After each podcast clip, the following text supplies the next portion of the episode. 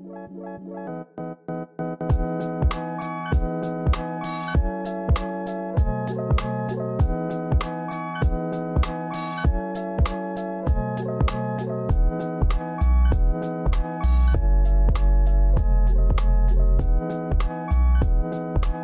up? Welcome back to another episode of the Arizona Wild Bags podcast. I am Tyler, and as always, I am your host. You can follow me on Twitter at Arizona Wild Bags. So, a lot happened over the weekend, and we're just going to jump right in and talk about some of the takeaways of Arizona's game against USC. 45 37 was your final with USC winning it. Arizona's offense, right out of the gate, would be a top 25 team alone. This team scores incredibly fast, they're super efficient, and can be very lethal. And the drive toward the end of the third quarter was evidence of that, where Jayden de Laura actually bounced back from that awful interception he had that drive before. Jayden de Laura is the reason this team has any wins. He's he's a next level talent for an Arizona program and the connection of Jacob Cowing and Jayden de Laura is so crucial to having success.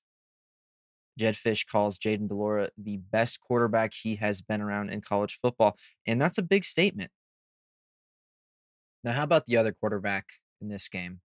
Caleb Williams. He's going to be a first round pick. We know this. We look back at what he did at Oklahoma last season, and some of those ratings he had were off the charts good.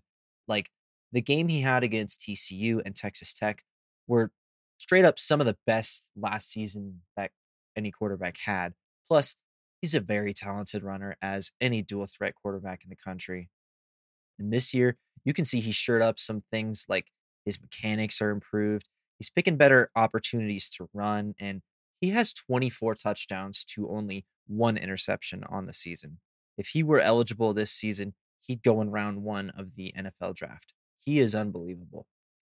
He's got the USC stamp, and he'll be in Heisman consideration probably this year and very likely to be a top three favorite next year and probably a favorite to win it, to be honest. And Jayden de Laura kept pace with him as far as play goes, and Caleb Williams was playing this horrendous Arizona defense. The offensive game plan was tremendous today, except in the red zone, which we'll get to later. You could really tell Arizona worked on their offense all of last week and made use of their time during the bye week. Now, the defense, as usual, is pretty much the same story every week, where they show up in the first half, make a couple stops. By the second half, they're chilling. They're just asleep. They're laid back. They're just giving up big chunk plays. But Thankfully, this was sort of a better showing for them. They gave up that whole drive before halftime on top of everything else that they did, but the long play in the middle of the third quarter where CJ Williams, who's only a freshman by the way, got downfield and it was it was a lot of not finishing their tackles. And that was some horrible horrible refing to end the second half, might I add. That total joke of officiating. I don't know what that was. And then there was the awful pass interference call towards the end of the game. And so USC got a free touchdown there. Jacob Manu, in my opinion, is being only one of the few bright spots for the defense. And I mentioned that stupid penalty earlier, and it's stupid penalties are to blame too for Arizona. That, like we mentioned, that roughing roughing the passer penalty was out of this world stupid on third and eight, and USC had a first and goal from the 10. I thought the challenge in the middle of the second quarter was unnecessary.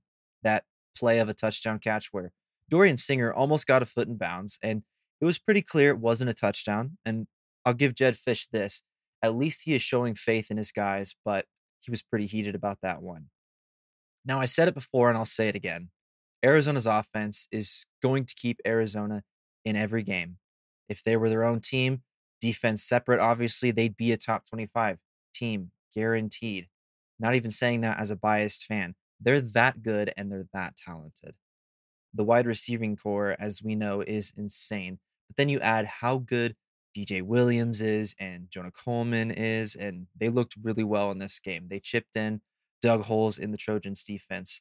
And Jedd Fisch mentioned in his press conference that the offense is clicking on all cylinders. And he says we've moved up 80 spots in every category. And it really, they're really playing like that. I could show up here, say the same thing every week. Arizona's offense is incredible, and their defense is pretty bad. They've got to close games out. Arizona has to close some games out if they're ever going to be in a bowl game. We had the one against Washington, even the one against Cal, and even pretty much Mississippi State. The games were pretty close at halftime, and Arizona just lets it get away. The other team goes on a run, and it gets out of under them completely. They just run out of steam, and any big play the defense made in the first half is out the window, basically.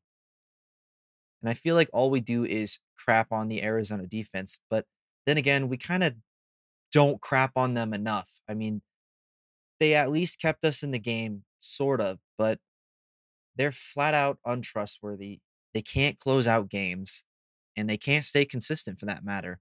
At one point, they had seven defensive backs out there because USC had four receivers in sets and it kind of worked at times in a weird way because that's the only way you're going to contain the pass against a talented Trojan offense. It's an abused relationship we have with our defense because they still forced stops on USC and they allowed Arizona to pretty much get back in the game. I mean, Arizona answered anytime they needed to, and it was it was great to see that. There was over 1100 yards of offense. There's 1164 yards of offense in this one. 621 yards for USC, 543 for Arizona. And that's really good for both teams and actually not a surprise for Arizona. That is the level their offense is at now. But I believe this loss isn't completely on the defense as much as I blame the defense every which week. So, what is this loss on? Who do we blame? Well, at first, you want to say the defense, and while they are definitely certain for some blame, it's not completely their fault. Let me explain. Penalties played a huge part in this game. I'm not saying it's all penalties, but it felt like every time Arizona got a big play, it was nulled by a flag on the field. Some warranted, and others just felt downright ridiculous, to be honest. And then the other factor. So Blair Willis had tweeted out something that I wanted to shout out. And if you don't follow him, he's a Galaxy Brain Arizona tweeter, high IQ analysis. Go follow him. He said, The Wildcats entered the day ranked 114th in red zone scoring percentage and 96th in red zone touchdown percentage. It's pretty bad. Today, they were five for five in the red zone, but two scores field goals. USC was also five for five, but they were all touchdowns. That's an eight point swing, and USC won by eight points. Jedd Fisch in his press conference said it really came down to the fact that possessions in the red zone and scoring only three touchdowns and two field goals, you probably got what was the best defensive performance you were going to get from Arizona against USC, holding them to under 50 with a quarterback like Caleb Williams. And so you had to score six points every opportunity you got. And it's tough to win against a top 10 team in college football. Some of the play calling in the red zone, as we mentioned, was suspect completely. And I didn't love the multiple runs to Michael Wiley when he got stuffed in the second quarter. You're not going to get much going when you've got USC's front line when they're backed up against the wall. They're going to force you to throw. And Arizona has to capitalize when they're in a dogfight like they were against USC. They have to win the battles up close. Otherwise, your defense has to bail you out. And this season, as we've learned through many games so far, that is just not going to happen. Basically, the bottom line is Arizona went toe to toe with one of the giants of college football with a talented coach and roster that was actually surprisingly a close game for a while. And they should actually be pretty proud of this loss. It could have easily been a lot worse because USC missed what felt like a bunch of field goals, but it was just two. I mean, that play in the middle of the third quarter where Williams got hit as he threw the ball and still completed the pass to Taj Washington. And he just gallops in for a 46 yard touchdown on hardly any effort because USC set that play up so well where they had so many blockers downfield to help Taj get in to score. But to the other side of the ball, this Arizona offense got the team right back in it right away. And they are the secret sauce to this Arizona team. As we know, they will continue to carry this team as far as they can go. Granted, I realized USC was missing some guys. Jordan Addison, their top receiver, and they shuffled up some guys at the O line. And I mean, Arizona was missing guys too. But this was a close game for a while. And anytime USC got out to a two score lead and it kind of felt like it was slipping from the grasp of Arizona, the Wildcats scored, made a stop when they needed to. Cowing was impressive in space where he'd catch a screen pass, fit it through the defense because he's so shifty and dangerous and he's easy to miss. And they were one yard away on a fourth down and they needed a stop to having the ball and a chance to score and tie it up late. And USC almost put the Cats away several times. Thankfully, the Wildcats showed up and they showed that they can contain with the big dogs when they need to. I mentioned earlier that Caleb Williams is going to be a Heisman candidate this season as well as heavy favorite next season. Arizona might just have their own candidate in Jayden de Laura next year if they can shore up this defense for next season, Arizona can be around a top 25 team and de Laura should be in contention. I truly believe he has the talent. He's the second best quarterback Arizona has ever had, in my opinion. And by the end of his career, I think he'll be the best to ever play quarterback at Arizona.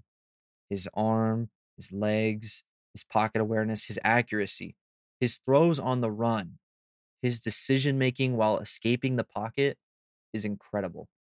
I know he had that bad throw over the middle for an interception where I don't even know if he ever truly saw the defender, but he actually learns from his mistakes. I need to get a jersey of him because he's an unbelievable talent with a big NFL future. And all the things I just said, I don't think they're crazy or a hot take at all recap on the football game is brought to you by ArizonaWildBags.com, where you can grab the world famous Wild Bag tee made from premium fabric and 100% combed ring spun cotton, and the official Arizona Wild Bags mug as purchased by Mark Titus, the man of men. All that and more, including articles written by yours truly, on ArizonaWildBags.com. Use code DeAndre Ayton, all one word, for 15% off all merch. Now, as for the upcoming matchup with Utah on Saturday at 4:30 Arizona time on the Crap 12 network, that's another really tough one for Arizona before they play UCLA the following week. As for Utah, they don't have a dangerous offense, but Arizona will always make you look like you have one if you play them. It's the defense that Utah is pretty well known for, and it applies to this season as well. Arizona has the better passing offense with over 2,700 yards passing to over 2,100 for the Utes. We'll see which version of Cameron Rising shows up because Rise he did when the Trojans played them. I think the edge is still in Arizona's favor, but Utah runs the ball better as they have over 1,500 yards rushing on the season, and Arizona struggles at times in certain situations and matchups for the O line and only has 1,084 yards, even with all of their talented running backs that they are constantly shifting in and out of the lineup.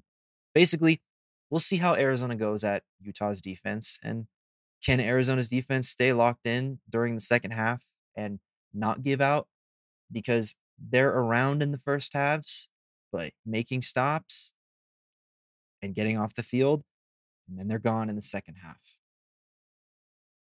And now for the wildest Wildcat.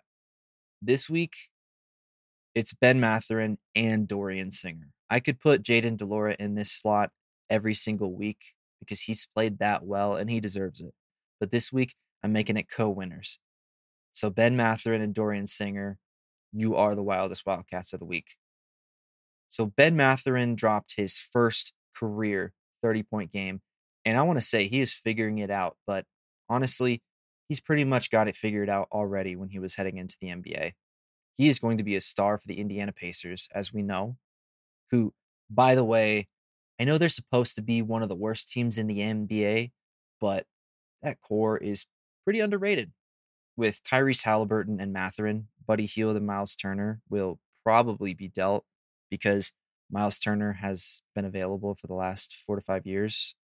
They will be sellers at the deadline because I'm sure they would love to be in contention for Victor Wembanyama, Bahama Mama, Drama Llama in pajamas with Obama. All right, I'm done. Obama, by the way, is rumored to be in a group trying to buy the Phoenix Suns. So I guess that's cool. My other wildest Wildcat, as I mentioned, Dorian Singer.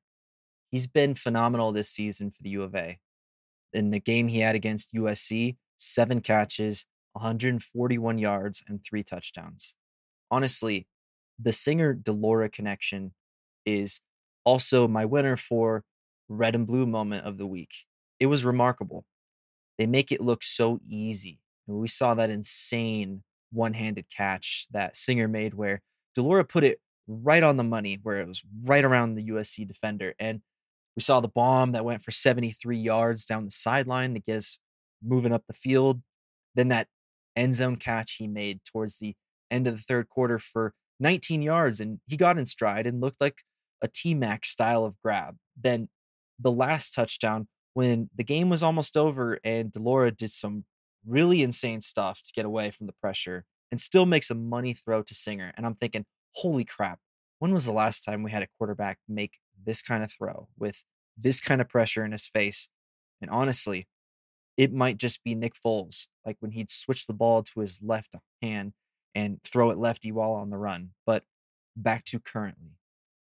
de Laura gets better every game. And this was just a tougher team that he had to face. Honestly, the whole offense is getting better every game. And that starts with the wide receiver core, including Tanner McLachlan at tight end. He has been exceptional at making hard grabs, being a great blocker. The whole offense feels more polished after each game. They ripped some holes in USC's defense, and that offense went to work when they needed to. And Singer and de Laura were as big of a reason as any for Arizona being in that game. They are straight up carrying this football team. My Bilbo Baggins of the week, which, as you know, is something courageous or you just flat out disappeared. Now, this week, we're going to go with a positive one for the defense for actually trying seven defensive backs against USC and seeing something new, and it did it at times. So, got to give them credit for not doing the same old things. They're actively trying to get better with what they have, some way, somehow. And frankly, kind of kept Arizona back in the game. So if Arizona looks like this against Utah, I'd say Arizona loses by less than the 17 and a half point spread that's been set for them. I think they compete well for about three quarters and then they kind of just run out of gas towards the end of the game because Utah is going to be much too physical for them. I'll say Utah wins 45 34. And Arizona has to pull off an upset against either Utah or UCLA to keep their bowl hopes alive. It would honestly be sad to not watch this offense play in a bowl game because I genuinely love watching them work. They are way too talented to not be playing in a game in December. But the Wildcats basketball team is playing their first preseason game, and Courtney Ramey, unfortunately, is suspended the first three games for playing in the Portsmouth Invitational, which is usually for draft prospects. And he had a remaining year of eligibility, so he knew this was probably coming. That's fine because that gives Arizona time to figure out who's going to be their big three. It's who we presume to be Tubelis, Larson, and either Oumar Ballo or Kerr Kriisa at that third star mark. But I think it's going to be changing just about every week before Ramey comes in and lights it up in game four. So I am very excited for that. I want to thank you all for listening. I hope you enjoyed the pod. If you hate it or love it, I'd love to know about it. It would mean a lot to me if you left a review or DM me on Twitter at Arizona Wild Bags. Or if you're an old school kind of person, that's cool too. You can email me at ArizonaWildBags at gmail.com. And remember, code DeAndre Ayton for 15% off all merchandise at ArizonaWildBags.com. Have a great week and bear down.